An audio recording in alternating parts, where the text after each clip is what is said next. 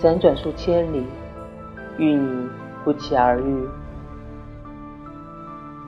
错过，不是错了，而是过了。黄粱一梦，岁月，倒真是不曾蹉跎你半分。那时，我又怎会知道，那一瞬间，就过去了一辈子。只是那时候，光这么想想，就把这辈子的气力都耗尽。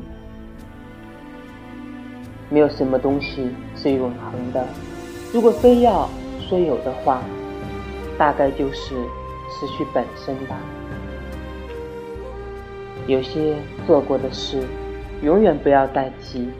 不管遇到多大的事，人活着总是要往前走的。